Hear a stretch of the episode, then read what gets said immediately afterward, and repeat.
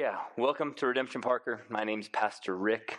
My name's Rick. I'm one of the elders here. Um, but uh, yeah, it's good to have you here. If, if, you, you're visiting, um, if I haven't met you, I, would love to meet you after service. Um, yeah, it's, it's, it's a sweet time to be worshiping in the local church as, as, as the church calendar kind of puts our eyes on the season of Lent. This is the first Sunday um, as we've entered this season, as now we move with anticipation towards Easter, kind of our, our, our Super Bowl.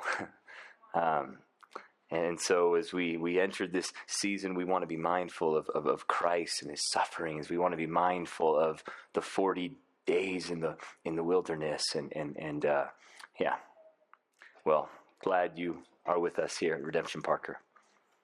Maybe you've heard the joke um, there's two young fish, they're swimming along in the sea, um, and an older fish is coming right alongside them, and he nods at them, says, Morning, boys.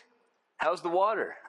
They keep swimming along. Eventually, one of them looks at the other and says, what the heck is water, bro? like the water is for the fish, so culture can be for us. culture is an unseen force that, that shapes how we think, how we behave, and how we interact within society. It's, it's usually not until a visitor comes in or when we leave for another culture and then we return that we're able to see what may have gone unnoticed. This happened for me when, when me and Holly visited our, our missionary friends in Antalya, Turkey. We had one meal that just blew my mind, and it wasn't just the, the flavor of the dish. Although, if you know any place around here making a, a Turkish doner, please let me know. Um, but what blew my mind was the amount of time that the meal took. There was zero hurry in this restaurant. It, was lunchtime in the middle of the week. It seemed like these people had no cares in the world. They were there to enjoy this moment, this food with this people. In this restaurant, you could hear conversations and laughter. People weren't on their phones, they were actually engaging other human beings. And they hung out for hours, even after the food was gone, just sitting there, sipping their black tea. To this day, it was probably the longest lunch I've ever had, and yet the people who were there when we showed up were still there when we left. My American instincts said, Get a job. but, but, but in all reality, it was quite the enjoyable afternoon. It wasn't until I got back to the States where I was reminded just how productive our meals are. We're in and out, usually under an hour. And while waiting for our food, we get some work emails sent out. We catch up on our text messages. We might look up on the TV and, and see how our sports teams are doing. When, when the food finally comes out, we, we, we post it on our social media feeds. Then we quickly eat and get the heck out of there because we got more things to do. Hashtag let's go. But we're not just a culture that is in a hurry with calendars that are way too full and obsessed with our productivity. We are a culture that is trained to look inward for purpose, for meaning, for joy. A culture that ultimately says you are who you feel yourself to be, deep on the inside. This is what matters. This is the real you. This is ultimate truth. So boldly live it. And as you live in accordance with that inner man or woman or whatever you identify as, well, congrats, you are officially authentic. And the authentic life, according to our culture, is the good life, the one that promises us the most joy. This culture we live in is called expressive individualism. And whether you know it or not, this is the water that we are swimming in. Maybe you're like the fish. What the heck is expressive individualism, bro? Exactly. If you weren't here last week, we're, we're taking a little break in our series, The Gospel of Luke. We're doing a, a three week sermon series on our mission statement at RP, re- remembering who we are so we can be who God is calling us to be. In our mission statement, we are a church that exists to enjoy Jesus and make disciples. Last week, on our seventh birthday, Mark preached on the first six words We are a church that exists. And today, I have the joy and privilege of preaching the next three to enjoy Jesus. The, the first question of the Westminster Shorter Catechism says this What is the chief end of man? Pretty important question.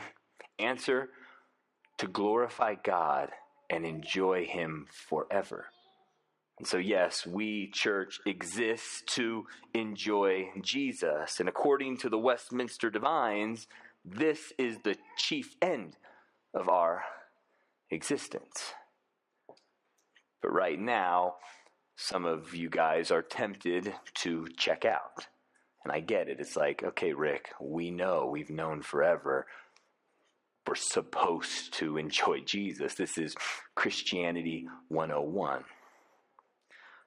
But please don't check out. Like Socrates said, the unexamined life is not worth living. And so let's examine our lives within our culture and ask the question are we enjoying Jesus?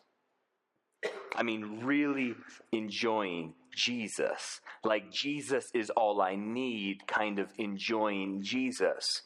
Can we say with the psalmist in Psalm 73, Whom have I in heaven but you? And there is nothing on earth that I desire besides you.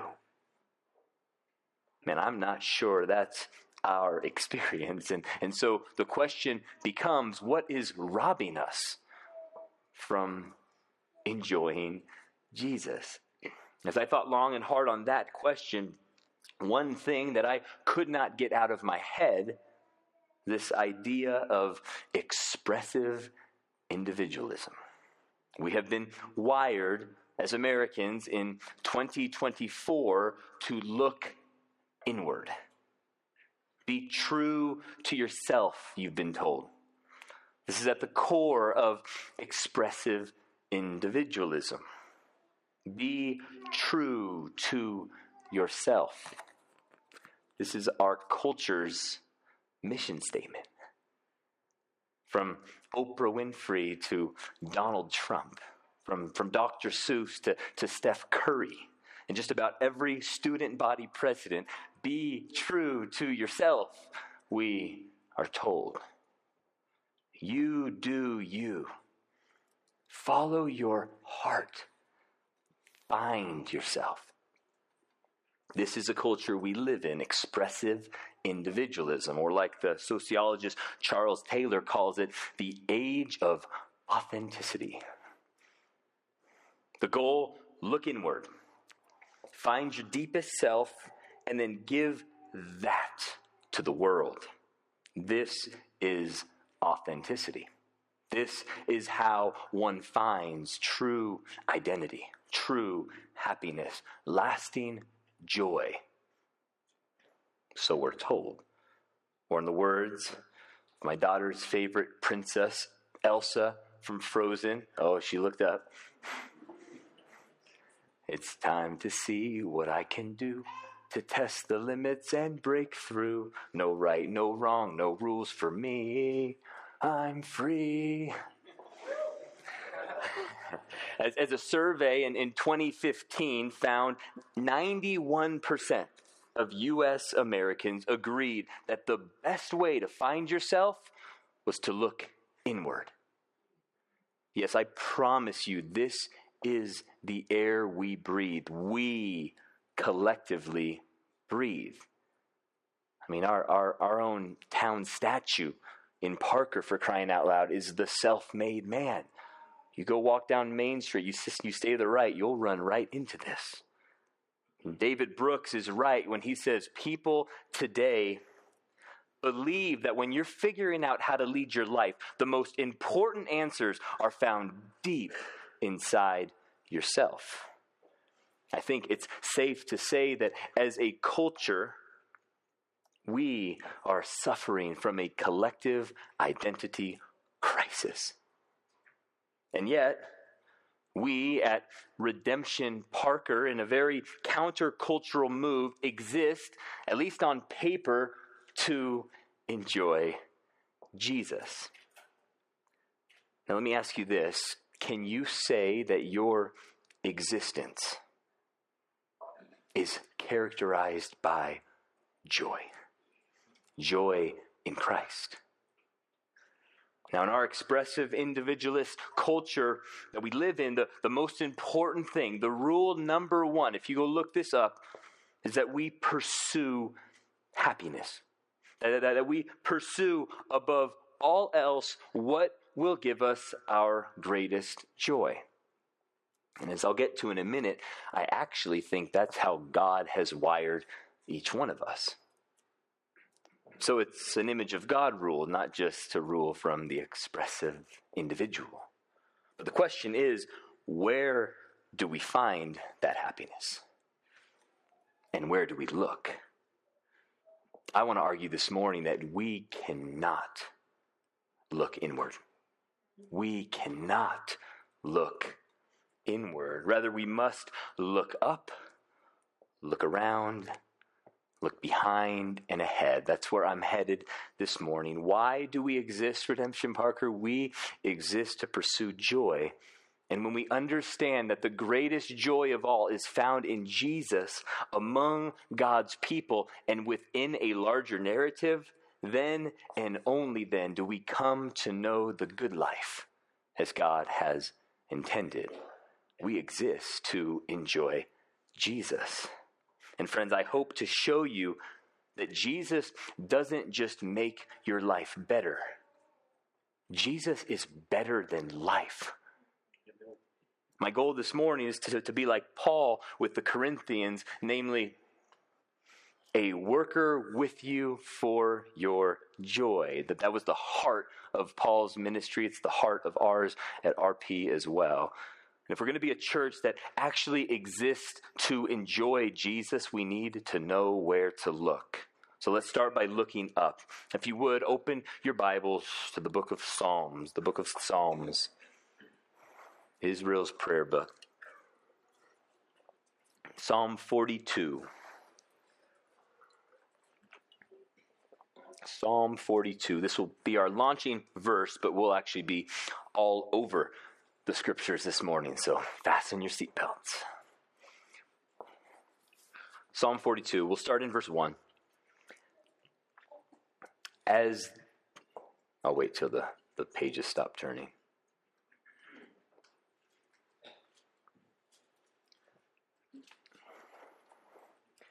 As the deer pants or longs for streams of water, so my soul pants for you, my God.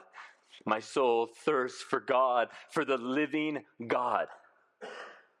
I know for a lot of us it's been a long week, so let me let me slow down and read that again. And, and as I do, is there anything in you that wants what the psalmist wants? I know I do.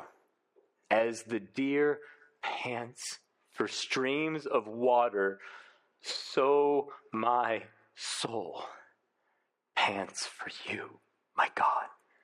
My soul thirsts for God, for the living God. Or listen to how Eugene Peterson puts it in his translation. A white tailed deer drinks from the creek. I want to drink God, deep draughts of God. I'm thirsty for God alive. Is anyone thirsty for God this morning? Every human being, whether they would say it in those words or not, they're thirsty for God. We're all thirsty for God. This is how He has wired each one of us. In the 10th century BC, the author of Ecclesiastes said it like this God has set eternity in the human heart.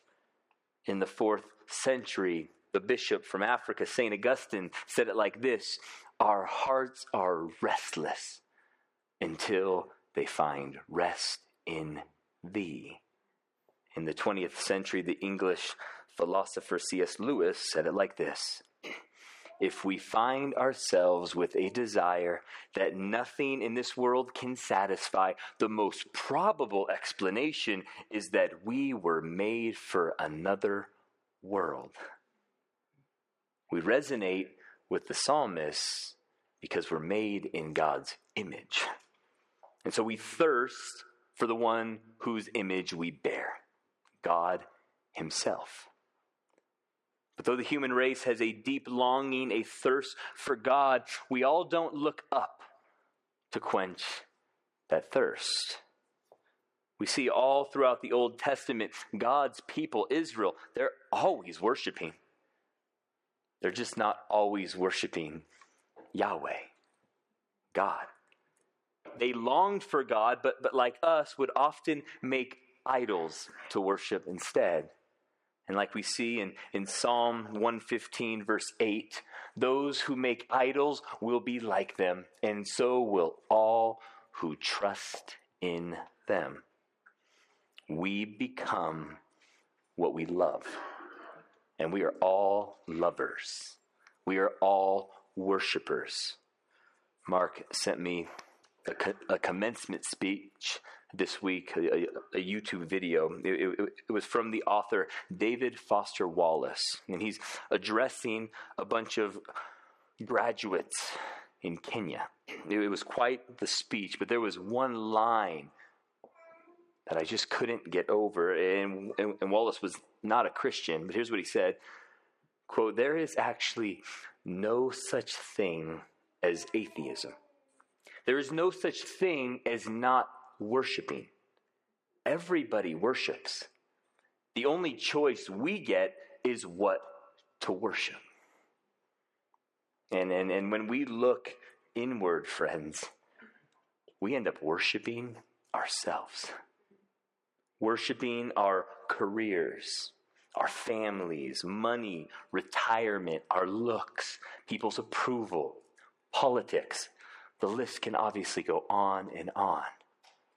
In the commencement speech, he tells these, these young people that if they worship any of these, then these idols will, quote, eat you alive.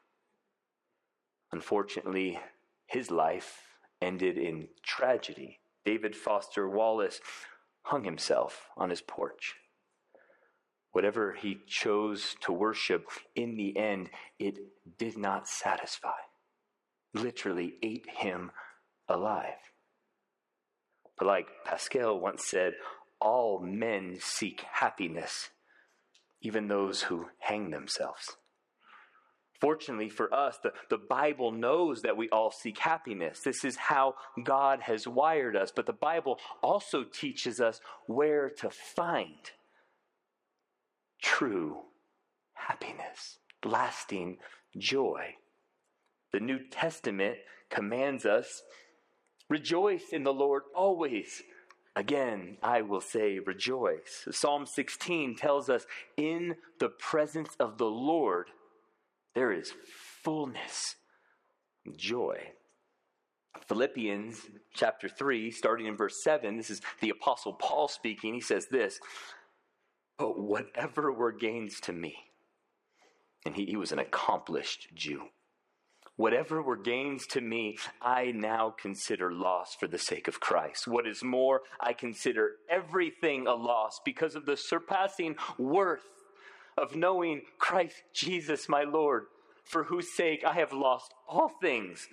I consider them as garbage that I may gain Christ and be found in him. Surpassing worth of knowing Christ longing to be found in Jesus. In Galatians, Paul says that you know God, but then he continues, or rather, you are known by God. Beloved brothers and sisters at Redemption Parker, we are known by God. Like, let that sink in. Known by God. If you've ever thought, man, wouldn't it feel amazing to be completely known? When we look up church, we realize that we are completely known and utterly loved. Are you looking up to enjoy the one who completely knows you and fully loves you, or are you looking for happiness somewhere else? If so, you are, like C.S. Lewis would say, far too easily pleased. You don't realize the joy that is yours now and forever in Jesus. We exist, church, to enjoy Jesus. Let's not settle for lesser joys. And Jesus, the, the Son of God incarnate, doesn't just make your life better, friends. He is better than life. Let's taste and see that the Lord is good. Amen? Amen. Now, before we, we move to our second point, looking around, I do have to say, second service, you guys are locked in and loud, and you guys are usually the quiet ones. This is this is fun. But but before we move to our second point, looking around, a couple practical applications. How we look up. It sounds awesome. How do we do it? First, and this could be a, a sermon in of itself, but, but, but first, I would just say learn the spiritual disciplines. The, the, the, ancient practices or, or habits that Christians have been doing for 2,000 years to connect with God, to enjoy Jesus. Like I heard this week, we can't think our way out of something we habited our way into. We, we all long and thirst for God, but, but we can't just know in our minds that He is good. We need to build some habits for us to, to taste and see that He is good. Ryan New and I were, were, were, talking about how hard the spiritual discipline of solitude is in our culture. I mean, I can hardly just be silent for like three seconds. But we want to we want to hold each other accountable to this spiritual discipline, this practice, because because it's in solitude that Christians throughout the centuries have experienced the love of God. And that's just one of the practices. Learn them. Find someone to hold you accountable. Create a rule of life and stick to it. Structure brings freedom. We do it with our budgets. We need to do it with our walks with God. We all know that the people we love most, if we want our relationship with them to deepen, we need to spend time with them. Well, the same is true with God. And I know we're busy. I'm right there with you guys. But, but, but I read this week that the average screen time for Americans in 2023, seven hours and four minutes a day. So surely we have a little time we can give to the spiritual practices in pursuit of enjoying Jesus. Amen? If you need some resources, hit me up. Second, looking up is not only what we do in our direct forms of worship, like when we pray and fast and read scripture and practice Sabbath. No, worship never stops. So we look up indirectly always when we're enjoying a slice of pizza or, or, engaging conversation with a friend or a spouse or wrestling your kids, drinking a, a good glass of wine or hiking a 14er. Or, of course, watching the greatest franchise in NBA history, the Los Angeles Lakers, win more rings. Amen. From the front row. As Christians, we know God, or rather, we're known by the God who gives good gifts. We, we can actually enjoy Jesus. This is part of why we exist. We enjoy Jesus through the gifts he gives us. We see through the gift to the one who gives. Let's live a Godward facing life as we look up. Amen. But let's also look around. This is my second point. These next two will go a lot faster. Uh, 1 John chapter 3, looking around. We'll start here in verse 1. The Apostle John says this See what great love the Father has lavished on us, that we should be called children of God, and that is what we are. You hear the plural language? Us, we. Through the immense love of God, Jesus is not only our Lord, our Savior, our substitute for sin, our King. Praise God, He is those things. But He's also our elder brother. The second person of the Godhead, Jesus, the Son of God incarnate, is not ashamed to call us, Redemption Parker, his brothers and his sisters.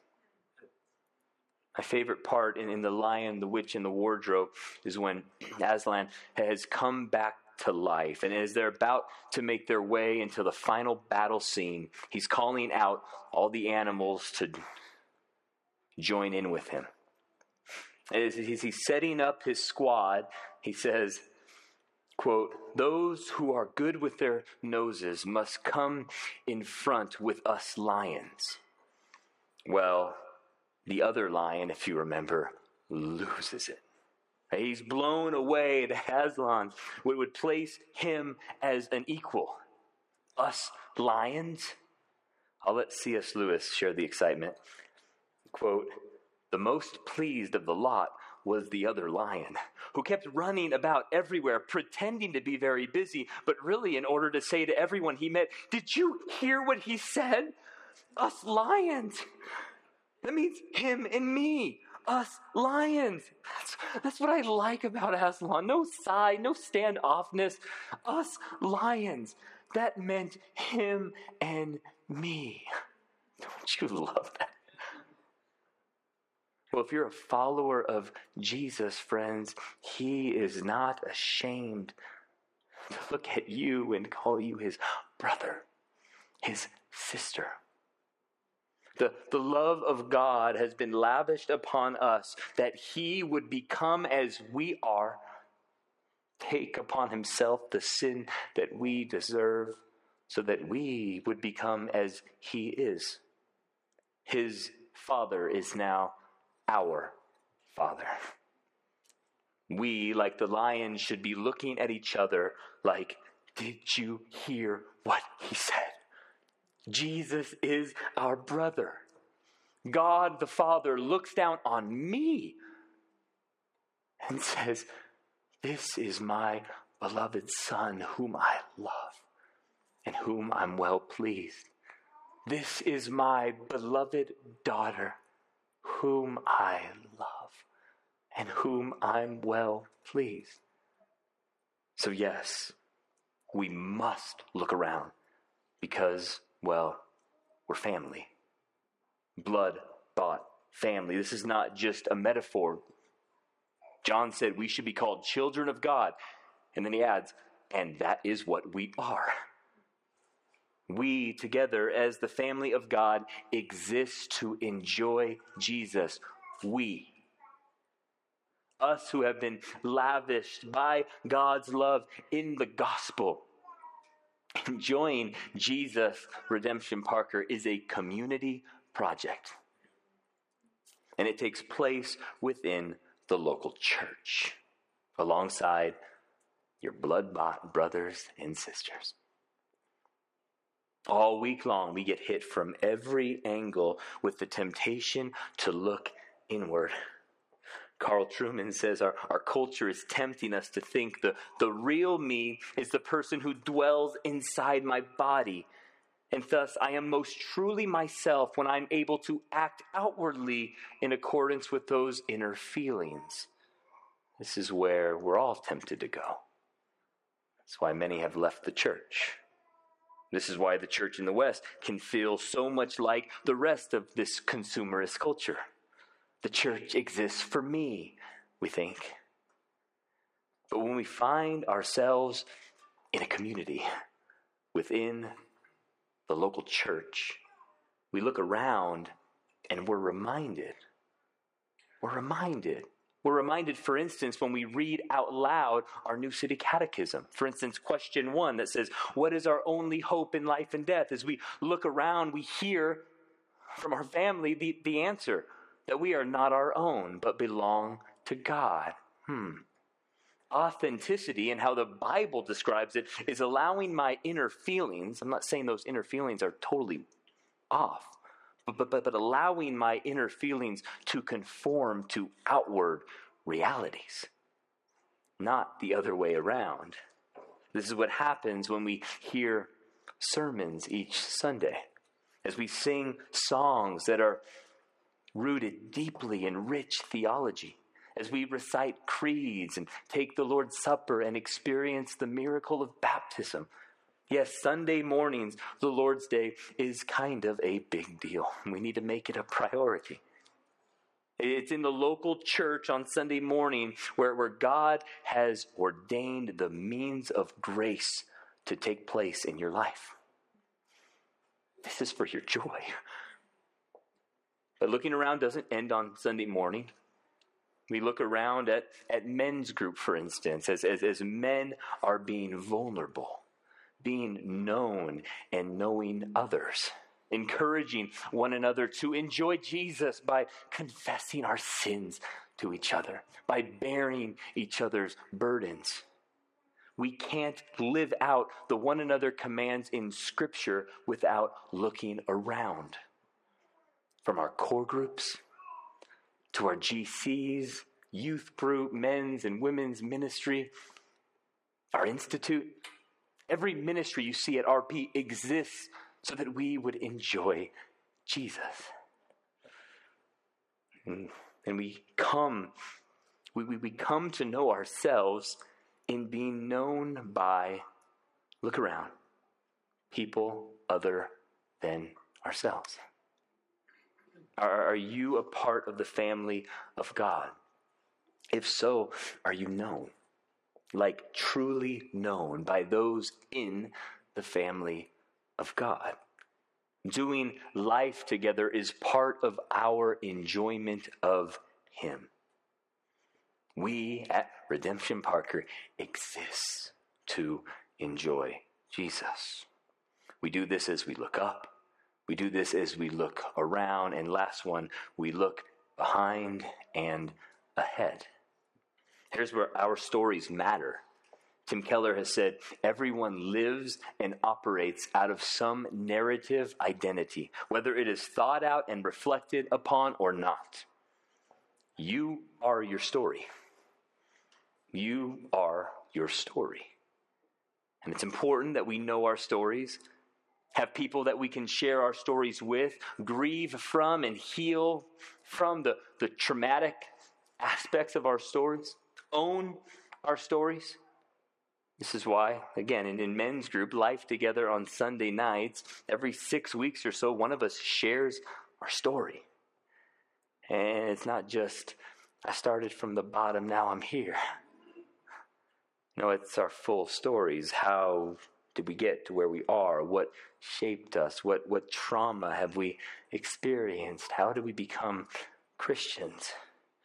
Our story matters because we all operate out of some narrative identity. We are story creatures. But can't stop there. Right? If we're going to look behind and ahead with the goal of enjoying Jesus, we can't stop with our stories.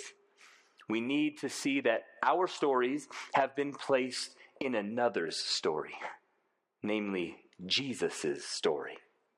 In Colossians chapter 3, the Apostle Paul says this You have died, and your identity is now hidden with Christ in God. When Christ, who is your life or life story, appears, then you also will appear with him in glory. We exist to enjoy God, but we will not experience the, the joy of the Lord until we realize that, that in our shared stories of coming to Jesus, we have been crucified with Jesus. Our story has intersected with His. It's no longer us who live, but Christ who lives in us. The, the life we now live, Redemption Parker, we live by faith in the Son of God who loved me and gave himself for me. When, when Christ's story becomes our story, we begin to realize that Jesus doesn't just make our life better, Jesus is better than life. And we get to share that life that life becomes our life. But, but, but this life, as the Apostle Peter says, that this life of joy, inexpressible and full of glory, is also costly. Jesus doesn't just make our life better because we can't just add a little Jesus onto our self made lives. In Jesus' wonderful parable about the worth of his kingdom, he, he, he shares about a man who found some treasure hidden in a field. What does this man do? He digs a hole, he hides this treasure. And then Jesus in Matthew 13 44 says, In his joy, in his joy, church, he goes and sells everything and buys that field. Now, the worth of this hidden treasure far surpassed the worth of anything he sold, but he still had to sell everything to get the treasure. We come to Jesus, friends, through faith alone. And saving faith is not treasuring. It just, it just isn't. It's not how I feel on a given moment. But this faith, this trust, this allegiance to King Jesus is a total surrender. Faith means we're all in. Imperfectly, we're still sinners or saints. We're all in. And when Jesus is our only hope in life and death, church, we realize that He is better than life. Joy inexpressible and full of glory now and forever. Amen. Amen. Let me pray.